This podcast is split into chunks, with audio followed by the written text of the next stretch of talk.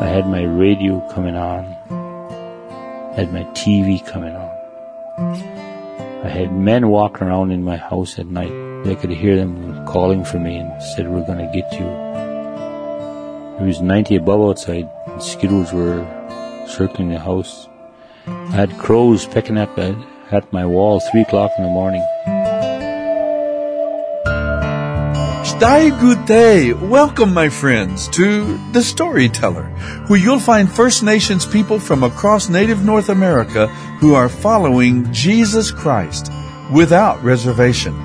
On today's program, you'll hear from Ted Murdock of the Fisher River Cree Nation in Manitoba as he shares about his battle with addictions, spirits, and the lonely, miserable life that he once lived. Hi, my name is Ted Murdock. I I come from Fish River, Manitoba. I was born here, and uh, I had praying uh, grandparents. My grandfather, John R. Sinclair, my grand other grandfather, William Murdock. These men prayed.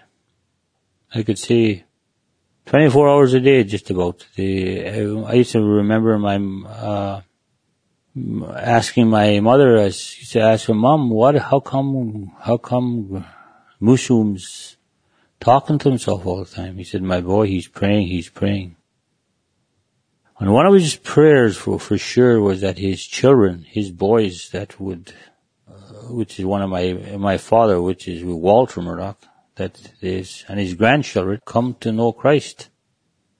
When I was a small boy, I I experienced a lot of alcohol. In fact, my myself, I started drinking at a very early age. I remember about 14 years old, and I was, I, we came, we come from a musical family, and uh, I learned to play the guitar at, a, at an early age and fast. I I never read notes or anything, but it was, and all my uncles on my father's side, they all played, all played something, and so we I was in a, little band here at an early age and I kept it up. It was a gift from God, but I was using it the wrong way.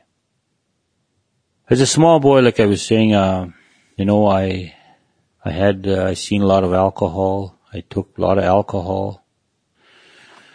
I, I, I had a choice to make when I was quite, quite young. Either go to school, my father said, or if you don't go to school, you gotta work. And he was a commercial fisherman, uh, both the winter the winter fishing, the summer fishing, the fall fishing, and he was uh, he was he was good at what he did, and he was a hard hard worker. I remember he had me out out in the lake as as early as 12, 12 years old.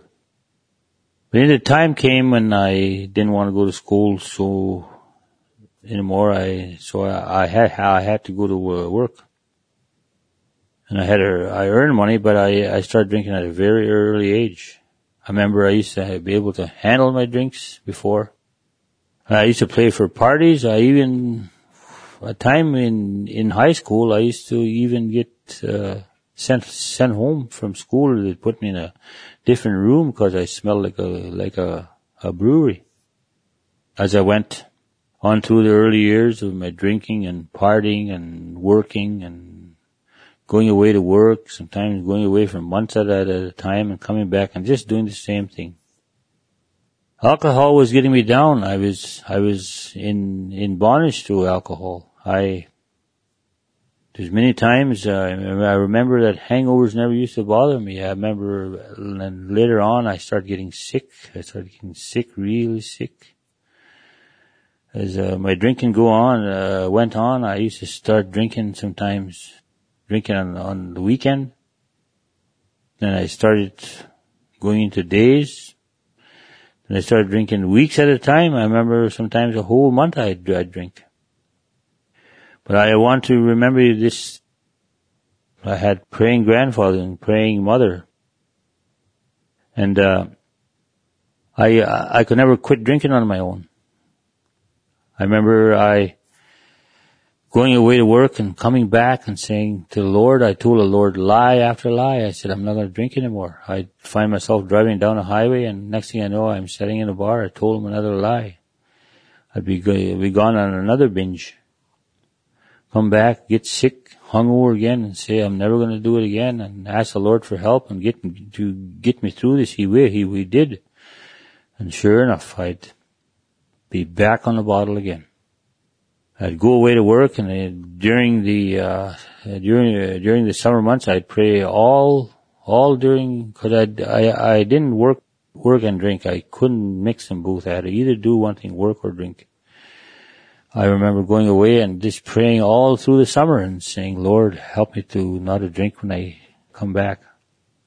But I'd sooner not saying that, just out of the blue, I'd, I'd just walk right to that bar and just start drinking. It was just as easy as that. Yeah, I was into gambling too. I'll give you a little, little experience about my, my, my gambling. When the VLTs first came out here, I used to find myself sneaking out of the house one o'clock at night because they used to close at two. And somehow I'd get out of the house just to take, this to catch a hour gambling. I'd have blackouts and I'd uh, take a, a plane to Las Vegas. I don't even remember how, how I got there. I was into gambling too. I remember in the, the, the year, uh, 10, 10 years ago, I, I went out, I worked for a, a tourist resort. I went out and I, I said, set a goal that, uh, that, uh, summer that I was gonna at least do two months before I had a, had a break. I prayed all that summer. I said, Lord, I'm gonna help me with my problem. Help me, help me with, with my problem that I have with this drinking. My, my, my wife has had enough of me. I went out at that summer. I came back on, on, on my break. My wife picked me up in Winnipeg and she says, you know, Ted, nobody ever phoned for you. Nobody ever, uh, asked about you this, this summer. We we were sitting on, on the couch and no longer the phone rang. Somebody rang, Ted, I heard, heard you were coming home. I'm coming over to give you a drink. I said, no, I'm not going to have a drink not long after, even during the night, I get calls from different parts of the country and people wanting to come and drink with me. I said no. It was that, that, that summer when I was on my little break there, my wife said, I'm, I'm going to go with my sister and my, our little boy to San Diego for a trip we had. Just had gotten a new car and they were going to drive and I said, well, I'll be around here for a couple more days and have a good trip. I'll going to go back up north in a couple days. No sooner left the house, there was a knock at the door. Somebody walked in with liquor. No longer I had it in my hand, uh, and I was, I was gone. I was on another binge. remember drinking all, all that week I remember drinking, I drank that week and drank to a point where my, I'd wake up during, during the night, passed out on the couch, seeing all these people drinking there and wondering how did they ever get here in a house full of booze and stinking and cigarettes and everything around there.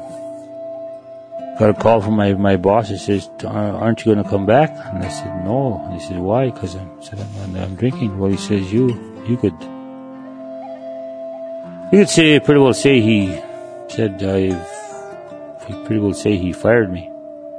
The way, the way it sounded, or come back and you smarten up, if you ever smarten up. I've always told, told you, Ted, you could, you could be re- replaced. So I never thought nothing of that. I'm drinking. I, I was in my glory, so-called, so, so-called glory. Anyways, I went, I kept on drinking, kept on drinking, and finally I was getting so sick of it, and I said, no, that's enough. And my wife was already coming home for her, from her three week uh, trip. So the boys, the boys cleared out and I sobered up. Various things start happening to me in the house. I, I, I remember crying out to the Lord and saying, Lord, help me change this life. I was hungover. I was sick. I was puking. I was sweating. I couldn't sleep. I was rolling around in the bed. I was walking the floors, walking outside, and oh, such a lonely, dreary, dreary life. I cried out to the Lord. I said, Lord, I just need you. Find a way, find a way to get me out of this mess. I, I happen to have some cousins, like certain cousins that I have, that they were in a church uh, church meeting, and then they they they invited me to go go down. That was in like the, in in a couple days, and Satan knew that I was gonna must have knew I was gonna change must change my life, and boy, he sent everything into my house. I had my radio coming on, had my TV coming on. I had men walking around in my house at night. They could hear them calling for me and said, we're going to get you. I had skidoos circling around, uh, around the house. Um, it was 90 above outside skidoos were circling the house. I had crows pecking at, the, at my wall three o'clock in the morning. I, uh, I remember in my room, I, I was praying, I was praying, I was praying hard, how comfortable was in that room, but there was something outside there. I remember walking out, out of the, I would need to use the bathroom. I remember walking out of, out of that room and it was just ice cold. Oh, it was just really ice cold uh, walking out of that room. And I got back into my bedroom and I prayed more for the Lord. You wouldn't know what, how the feeling is, but if, if someone's out there listening to me now, you know, I hope this reaches you. That God uh, took me to this, this time, just through this time, but He was with me all the time. He was not going to let me go because I, I cried out to Him. Well, it's clear that Ted was facing an intense spiritual battle. Addictions are powerful, and so are the forces that want to keep us bound. But as you'll hear next time, neither are any match for our Creator. There's no question that God is able. He's the star maker. The problem is, few are willing to humble themselves and come to God on His terms. We read a simple yet extremely important truth in the Bible. Listen to this. God opposes the proud, but he gives grace to the humble.